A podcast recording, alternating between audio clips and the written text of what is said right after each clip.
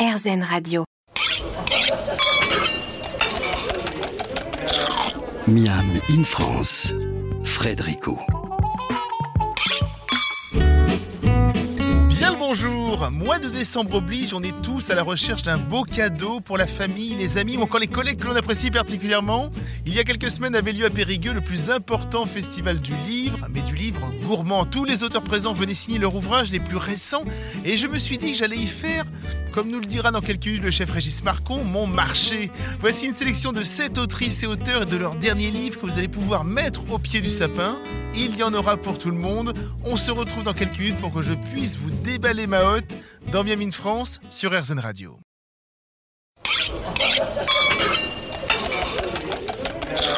Miam in France, Frédérico. Depuis plus de 30 ans, la ville de Périgueux organise le Salon du livre gourmand, devenu le Festival du livre gourmand. C'est toute une ville qui tombe amoureuse des livres de cuisine. Pour ces fêtes et pour m'aider à choisir mes cadeaux de Noël, je me suis donc rendu à Périgueux pour aller à la rencontre de sept autrices et auteurs, à la rencontre de sept livres dont moi aussi je suis totalement tombé amoureux.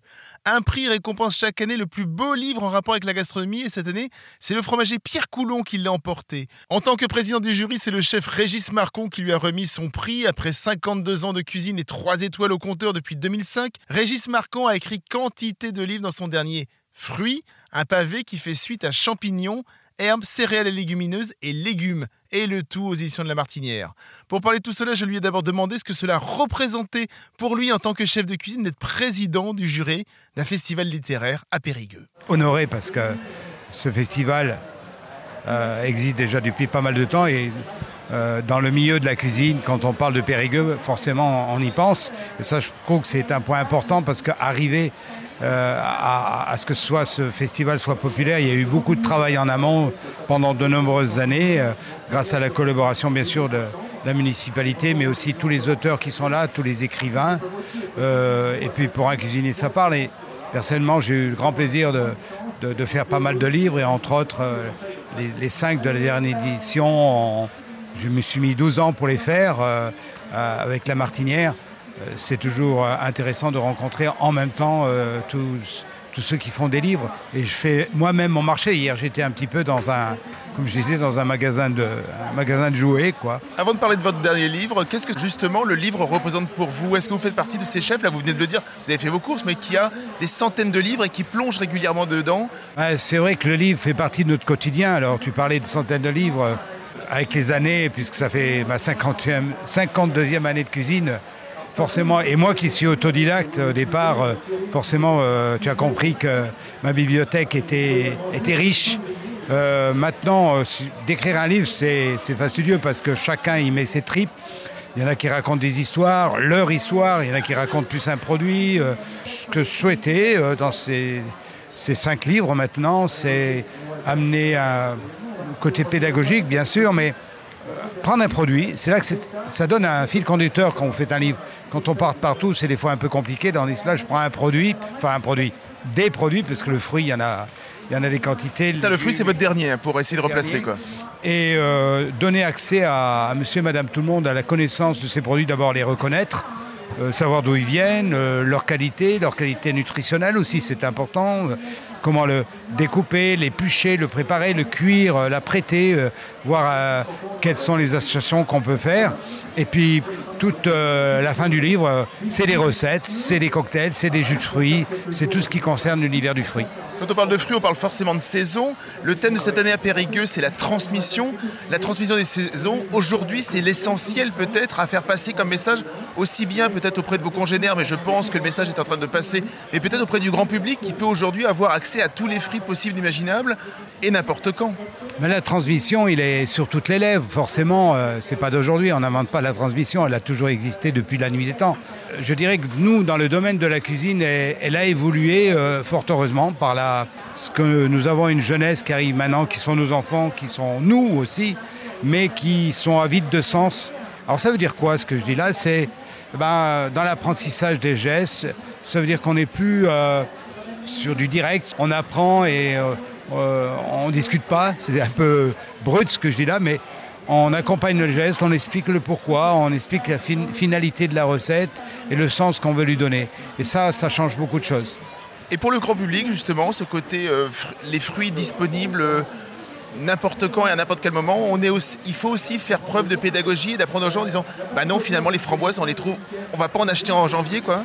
Oui, alors je ne vais pas jusque-là dans le livre parce que déjà il est bien nourri, mais forcément. Euh, on invite euh, le lecteur, on invite le consommateur à, consommer le plus local possible. Nous, on insiste plus sur le côté plus goûteux, plus disponible et voire moins cher d'un produit. En ce moment, on a des pommes qui sont tout simplement... Euh, un domaine sur lequel on pourrait parler des jours et des jours pour tous ceux qui ont réussi à conserver ces vieilles variétés de pommes. Et on se délecte de préparation, mais tout simplement d'une pomme crue à croquer. Quoi. Je veux dire, c'est, puis en même temps, moi, je me suis vraiment, vraiment plaisir dans ce livre parce que forcément, quand on voit les fruits, on voit du rouge, on voit du jaune, on voit des agrumes. C'est un monde merveilleux en tout cas. Le monde merveilleux des produits fruits est un très beau livre à offrir à un ou une gourmande qui adore ça ou qui devrait juste en manger plus. On se retrouve dans quelques minutes pour la suite de ce Miam in France et on va commencer par mettre le couvert.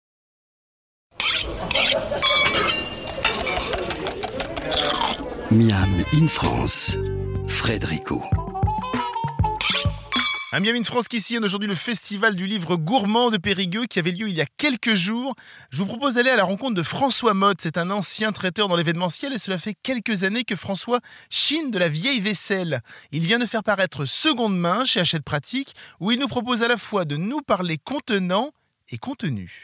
Exactement, c'était pas vraiment destiné à être un livre de recettes au départ. Au départ, c'était destiné à être un livre sur euh, de la vaisselle chinée et euh, des tables euh, au fil de l'année et sur le fait que toute table était potentiellement prétexte à fête ou à célébration. Enfin, que tout dans la vie, aussi bien les fêtes calendaires qu'un euh, anniversaire, qu'une nouvelle série à la télé, pouvait donner lieu à un repas festif à une personne ou à dix personnes. Et en fait, euh, bah, au fil du temps, je me suis aperçu qu'il n'y avait pas de table de fête s'il n'y avait pas de plat sur la table, que c'était vraiment la touche finale qui donnait vraiment cette notion de fête à la table. Et c'est à ce moment-là que je suis allé chercher Senia Usgulian, qui est une femme de contrainte souvent dans, ses livres. Elle aime travailler les épluchures, elle aime travailler les restes. Et là, je lui ai fourni euh, des petits scénarios en fait pour chaque table pour qu'elle imagine ce qu'on mettait dans l'assiette ou dans le plat. Moi, j'ai commencé à acheter, à accumuler de la vaisselle, à imaginer des tables, après à les mettre dans un ordre qui correspondait à peu près au, fil des saisons, à voir dans les saisons bah, quelles étaient les fêtes ou quels étaient les événements qu'on pouvait leur joindre. Et Sonia est venue se greffer là-dessus parce que toutes les tables aussi s'incarnent à travers des personnages, des histoires, je vais dire, pas vraies, mais en fait tous les gens sont des gens que je connais quasiment. Donc il y a un petit côté véridique ou ludique comme ça. Et Sonia s'est mise dans la peau des personnes pour euh, imaginer les plats. Par exemple, on a, on a un déjeuner de fiançailles où c'est une fille qui est plutôt d'une famille un peu riche, qui épouse un garçon qui est d'une famille un peu plus modeste. Donc il y a cette rencontre entre deux milieux sociaux et bah, qu'est-ce qu'on va faire à table pour que euh, tout le monde se sente bien, quoi. Tout le monde se sente à l'aise. Tout le monde se sente bien, tout le monde se sente à égalité. Et Sonia, qui, a toujours un petit côté euh, espiègle et ludique dans ses, dans ses recettes, m'a dit bah, Tu sais, on va faire un aioli parce qu'avec un aioli, tout le monde mange de l'ail et tout le monde se retrouve à égalité. Euh, j'ai vu qu'il y avait quelque chose autour du 14 juillet, c'est ça Vous avez fait un repas de 14 juillet?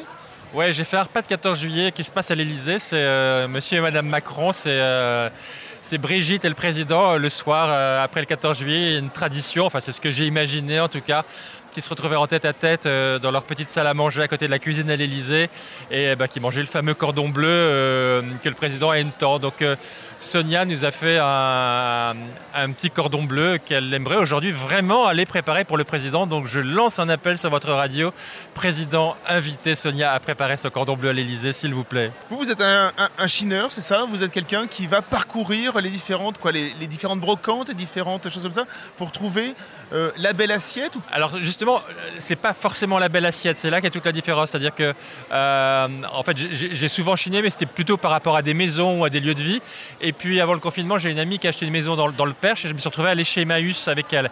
Et chez Emmaüs, il y a cet endroit qui s'appelle la Drouille, qui est l'endroit où c'est vraiment tous les objets au rebut un peu. Et, je vais être un peu caricatural, mais moi, aller chez Mahu, je pense que ça fait le même effet que des gens qui vont à la SPA, c'est-à-dire que les gens, ils voient un petit chien et ça leur met la larme à l'œil. Et moi, je vois un vieux Mazagran, tout est bréché, et je me dis, pauvre petit Mazagran, là, perdu, il faut absolument que je t'offre une seconde vie. Donc, j'offre pas, j'achète pas forcément des objets joli, je peux acheter des objets qui me touchent, ou après, quand je vais avoir des objets, j'achète aussi par, comment dirais-je, euh, j'achète un objet par rapport à d'autres objets que j'ai. Donc ça peut être des, des collections d'assiettes que je vais, que je vais constituer, ça peut être euh, des assiettes qui vont se marier ensemble, mais ça peut être des objets aussi disparates qui vont pouvoir avoir une vie commune. Et, mes tables se sont vraiment constituées comme ça au fil des chines euh, à, composer ces tables qui prenaient, qui prenaient forme pardon, petit à petit dans ma tête. Donc maintenant chez vous, il y a euh, des centaines d'assiettes, des centaines de choses pour servir le vin, l'eau, enfin, il y en a partout en fait, c'est ça? Ouais, de pièces de vaisselle, parce que ce, livre est aussi un ovni euh, dans le milieu de, l'édition euh, de l'édition culinaire, parce que le livre culinaire, effectivement, la recette se, limite souvent à un plat, une assiette et un fond de photo, grosso modo. Et, nous, c'est un peu une production, alors je, ne dis pas hollywoodienne, mais plutôt bollywoodienne, parce a ce côté très coloré, très mix and match anglais. Mais c'est vrai que le livre est aussi un ovni en ce sens parce que c'est un truc qui existait dans les années 50, 60, 70, ce genre de livre qui, est aussi de l'art de vivre et de l'art de la table, où effectivement on, donnait aux gens euh, des idées de table. Et ça, c'est un truc qui se fait plus beaucoup. Et mon livre va aussi dans, dans ce sens-là. Mais je donne pas non plus de conseils, c'est plus des sources d'inspiration que, des conseils parce que je pars du principe que chacun a affaire à sa façon et, selon son goût. Et mon bon goût n'est pas forcément votre bon goût. Donc c'est, je pars du principe qu'à partir du moment où chacun y met du cœur, la table est aussi jolie et, à partir de là, elle est sympathique. Ce Noël, on sort l'argenterie et les assiettes des grands-parents qui n'ont pas vu le jour depuis des dizaines d'années. On n'hésite pas à marier les styles et à sortir les vieilles listes de mariage. Seconde main est à offrir définitivement à ceux qui aiment mettre les petits plats dans les grands. Dans quelques minutes, on va parler aux petits de ce qui fait le sel de la vie, le goût. À tout de suite.